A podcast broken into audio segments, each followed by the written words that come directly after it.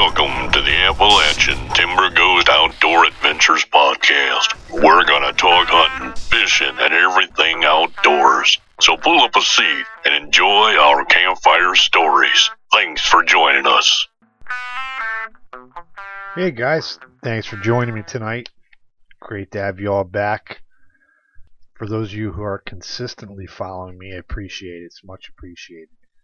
Um, so once again, I was hoping not to do this to you guys, but it was a couple weeks since I put out my last podcast, so a little bit bummed about that. But basically, what I've been up to is doing a little striper fishing. So that being said, um, I basically sacrificed my turkey hunting this year to do some striper fishing. So that's what I've been up to. Um, but basically, I uh, went out to public land opening day. I had some uh, turkey close by, and to my dismay and a little bit of a panic, I had some birds down to my left. I was on public land, walked in there, little bit unfamiliar with the with the area. Um, there was like a there's a, like a old logging road there, and uh, DEC, you know, they have a road that goes up. It's kind of overgrown in certain spots, but whatever the case may be, I got a good area. You know, from it was really dark. The moon wasn't really out, and uh, I set my decoys up. And about probably 100 yards away, these these birds are going off, and I'm just like, oh, this is gonna be good. If I can just pull them in, you know, up the hill, it'll be good. So I started getting a crick in my neck, and uh, you know, after a while, like you, you, it's almost really painful. You know, like you're probably gonna feel it for the next day, and uh, I figured, you know, I'll, I know where the birds are, so I might as well get my arm, my side up against the tree, and this way I'll be looking forward, and uh, I won't get the crick in my neck. But lo and behold, I I get sideways on this tree and I look over to my left, and there is a house really close, like really close and I was I was really happy that I saw it because if I'd stayed in the position I was and I let that shot go, it could have ended up to be really bad. I don't think anyone was in the house. There's a lot of weekend homes up here in the Catskills. Um, that's when I did drive down the road after I got out of the woods immediately. Um, because I didn't want, you know, it, it, was pointless at that. What am going to move my decoys around? It's, it's light out, and you know, possibly spook birds. I was like, screw it. But I have been doing a lot of, of striper fishing this year. Um, I, you know, it's funny. I, I said on one podcast, I've, I've been dabbling in this for years. I know what I need to do. I know the methods. I am amazing at catching herring. it's like I had no problem this year with catching bait. Um, had a lot of runs, a lot of broken lines. Um, fish on and off that I literally saw. Like I had him, he spooled me out probably a couple hundred yards, and uh, I got him in probably 50 yards, 50 to 100 yards, and it jumped, it breached the water, and and it popped my it popped my hook. Actually, it literally broke the line. Um, but um, one thing I was talking with a, a guy Eric that I have become friends with through Facebook actually, and we ha- actually happened to fish near the same place. I just spooled. My, I've been big, big on braid. You know, I do a lot of trolling for the trout, and uh, the one thing he said, he goes, "Man, running that stuff on the river with the rocks," he goes, "it frays," and he goes, "You'll pop." And I and I learned that it's like I popped a lot of lines, man, and it's it bummed me out. And I actually went and re-spooled. I went up and bought some mono. Um, because it is the river. The river's brutal on on the braid, but um, yeah. So unfortunately, like I'm, I'm going to cut this short tonight. You know, I told you guys at the beginning, I I don't want to be just babbling away on here. uh, you know, if I can give you a good good show, I will. But for the most part, I want to have guests on, whether it be you, if like I said, reach out to me. You know, we'll get on here and just chat. Um, like to hear your stories. But I've been having like a guest problem. You know, I was doing really good there. You know, I'm I think I'm like eight eight episodes in. But I will admit I've reached out to a lot of high profile people. I've been trying to, you know, it's funny too. I've been trying to get a female on here, hunter, outdoors, you know, outdoors person. Um, but it's just like the one thing I'm seeing is like they're they're really crushing the market. I mean, you know, let's face it. You're a good-looking woman. It's almost like you could suck at hunting, and, guys are gonna follow you. uh, but you know, it's funny. I was talking to a guy, a buddy of mine. I said to him, I said, "There's this one girl on there, and I swear to God, I think all her pictures are, are props. Um, as far as I think it's her, literally her husband, because he's in some pictures, and I think it's literally his deer. She's dressing up in camo because like the camo's almost. It's not stuff you would almost wear in the woods. No joke. I'm not even kidding you. And uh, she's got a ton of followers. And I, I laughed. I said, "Man, I said I think the husband's getting the deer." bringing it back, she puts on some camo and, and holds the deer. Um, because I don't think I've seen one picture with her with like the rifle or anything, or any pictures of her being in a tree stand. It's it's laughable. But God bless, you know. Hey, you got hundred thousand followers. You're doing a lot better than I am. But yeah, so I reached out to a lot of high profile people. Uh, one was actually cool, and I did. You know, a lot of people don't respond. That's what sucks. Um, but I did reach out to Roland Welker. He actually won the last season of Alone up at uh, Slave Lake. I tried to get into the Alone thing years ago, and it depends on where they're at too.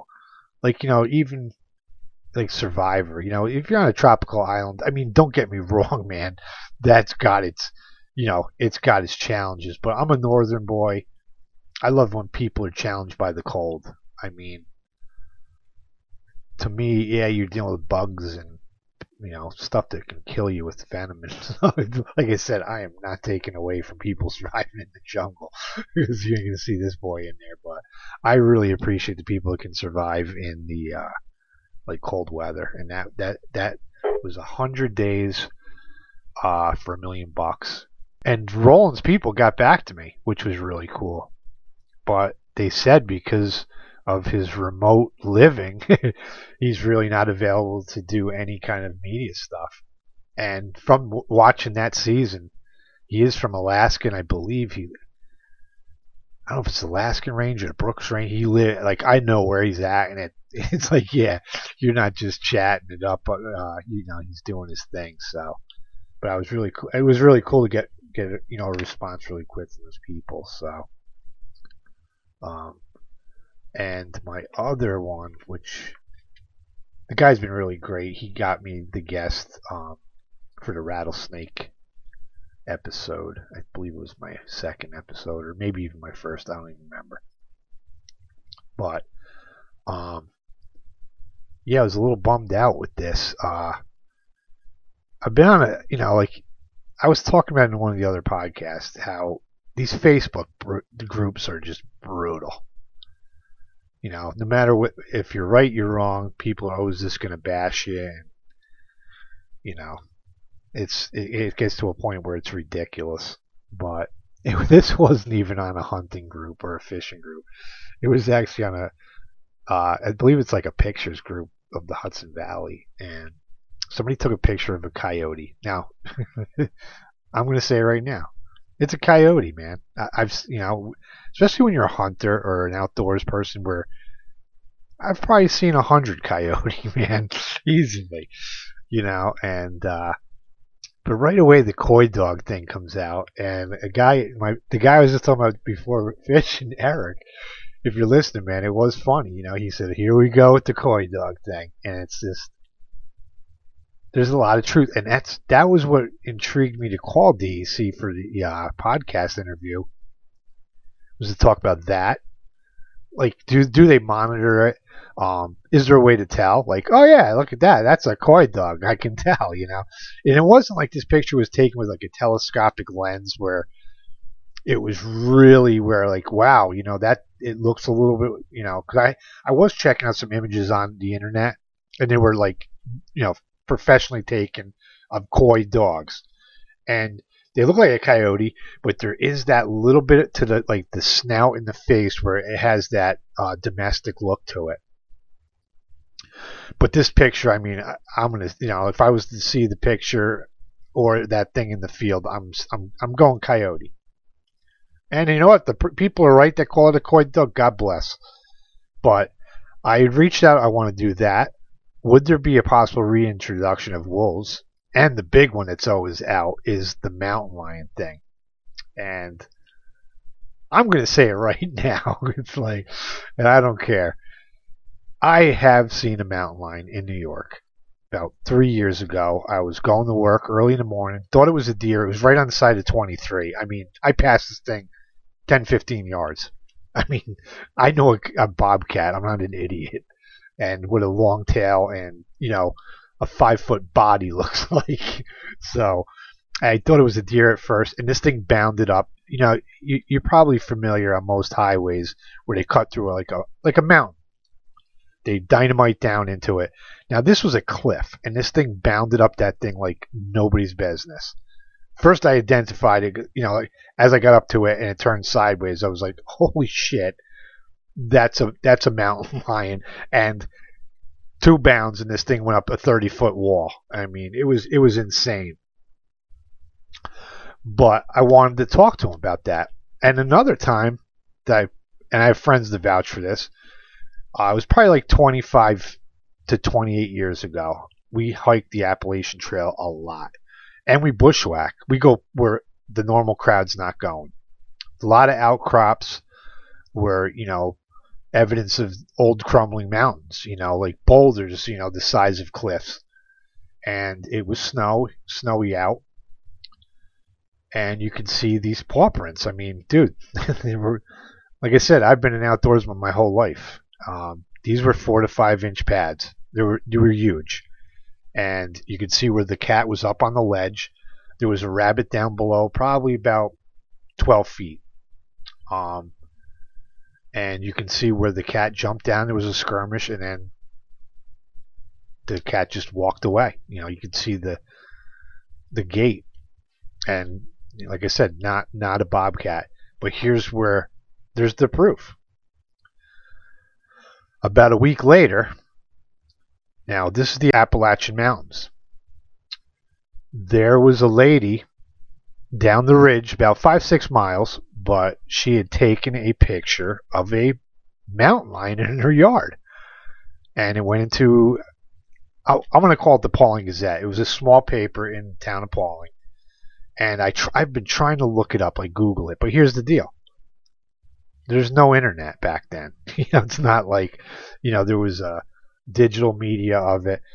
I could probably maybe try to get a hold of the paper, maybe somewhere in the archives. Maybe they would have that. But I mean, it would be probably just trying to find a uh, needle in the haystack.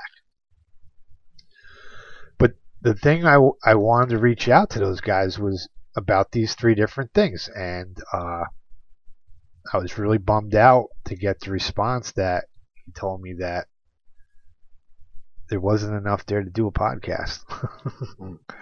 uh, you know, and, and I get it. Like, you know, I gave him a few bullets about like, you know, breeding pairs, um, sightings, and I, I mean, I could come up with a plethora of questions for a biologist. Um, I, I was taken back by it because first off, I was thinking to myself, well, "This is my podcast. If if the guy basically just answers one question and says, "Yeah, there's no mountain lions," I could put that on my podcast, you know. But they didn't give me the option, and uh, I wasn't going to push the envelope. Maybe I can revisit it down the line um, if I give them, you know, more detailed outline of my questions. But, um, yeah, they didn't go along with it, so that was kind of a bummer. Because, you know, like I said, I, that, I could have made a 40 minute podcast out of that for sure. Because, um, you know, let's face it, you know, I know there's a lot of people that think, you know, DEC did like covert dropping mountain lions in. And after the reply, it's like now I'm almost wondering, you know, it's like, do they not want to talk about this or, um, because let's face it, we've become a nation of whiners. Whereas, in fact, if they were, let's say they really wanted that to happen and uh, they they publicly went out and said something, they probably would get a lot of kickback. Like I could see people being like, you know, oh, when I go up to the Adirondacks, the Catskills, you know, I don't want to have to worry about mountain lions or wolves. But why would we not do that? You know, they were here at one point. You know, um, Minnesota's got them. You know, what's to say, even if we didn't do anything with them, could they make it around the Great Lakes through Ontario and, and go down? I mean, it could take years for that, but who's to say it wouldn't happen?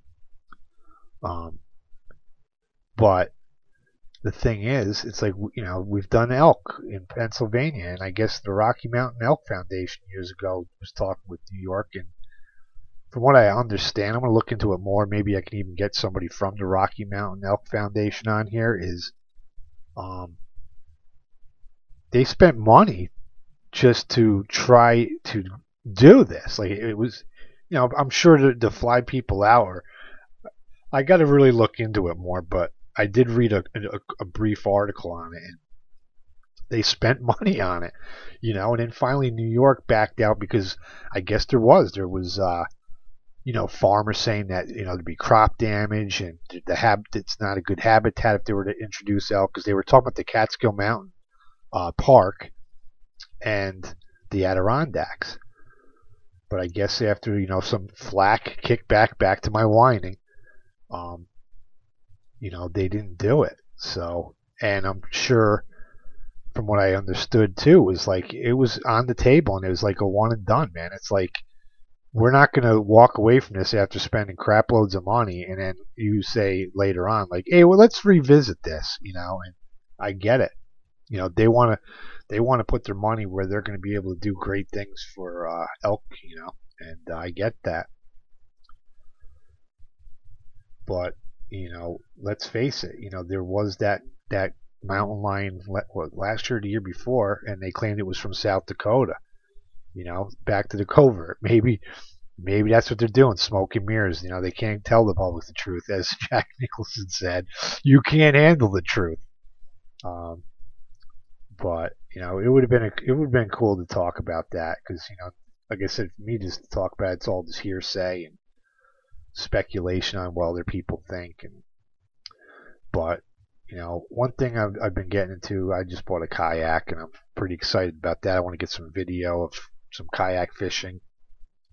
Also, I don't know if you guys have heard, um, I want to try out mousing at night for trout. Uh, never even knew it was a thing. Never knew they even would eat a mouse. But I guess from what I saw off a guide's website is that mice use rivers and creeks as kind of like highways at night. That's interesting. Like I never would have thought that and I watched some videos of these guys mousing for trout, and they are getting some big trout, like big predator trout. So I actually did tie my first trout mouse, so that was kind of cool. Um, it came out pretty good too, because it's funny. It, uh, the ones I watched online, they do it out of deer hair, and I guess it's really good too, because first off, it's lifelike, and it doesn't really get swamped with the water and sink it. But I have to say, my thing came out pretty cool. Maybe I'll take a picture of it and put it up on Facebook and Instagram. But uh, I definitely want to give it a try. So, but I'm not going to keep you guys much longer. So like I said, I just want to sit here and ramble. But I do want to actually go to, uh, you know, my game warden news. So, and I did want to touch. This is actually informative more than anything. There was there was a couple stories, but just you know they were running the mill, and I, nothing. I really was intrigued, and it kind of sucks because I want to definitely hit stuff that happens around the country. But if you're in South Dakota and you want to be a game warden, I'm sorry, North Dakota, uh, they're giving out an examination to select district game wardens. The test is at 10 a.m. on June 11th at the department's main office in Bismarck.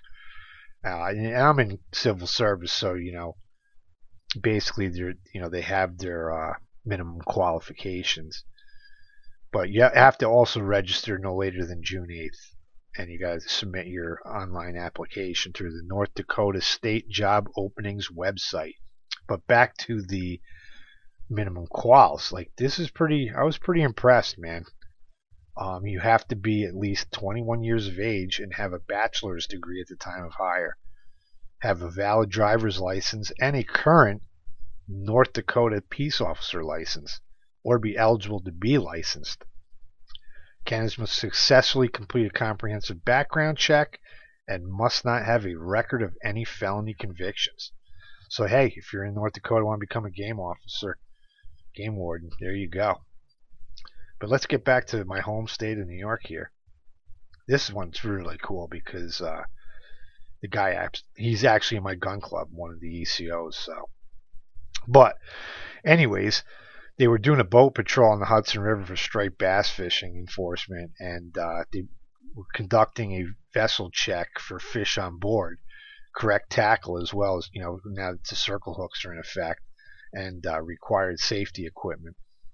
And during the check, they discovered the guy had a large striped bass in the live well, and it measured 39 inches.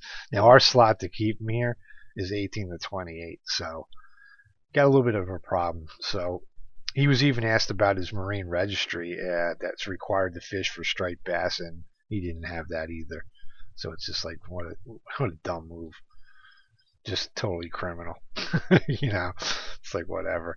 But as they were still on the same patrol, they also got another striped bass. That and the guy was bragging about it to him. it's, great. They probably asked me, "How's the fishing?" Right, quite a huge one, and uh, it was 40 inches. it's like you can't you can't make it up. So uh, he'll be going to court as well. But I'm going to end it on a great note. This one's cool. I'm a big duck guy. Uh, they received a call about baby wood ducks in Woodridge. And uh, a company was clear cutting trees, and the worker, as he was cutting around the power lines, discovered the baby ducks in a tree that was cut down and quickly notified DEC. Props to that person, man. You know, some guys might have just actually left him and you know, oh, hopefully they'll make it. But uh, this guy literally, they had him in the hard hat and gave it over, and they're going to rehabilitate him. So that's cool. So, on that note, guys, I'm getting to bed. I've been working a lot of overtime. That's another reason why I really didn't have the time to do the podcast. So we'll try to keep up on it and try to get guests. So, all right. Well, have a good night. Peace out. This episode of Appalachian Timber Ghost Outdoor Adventures podcast was brought to you by Wild Kingdom Soap. Check us out on Instagram and Facebook.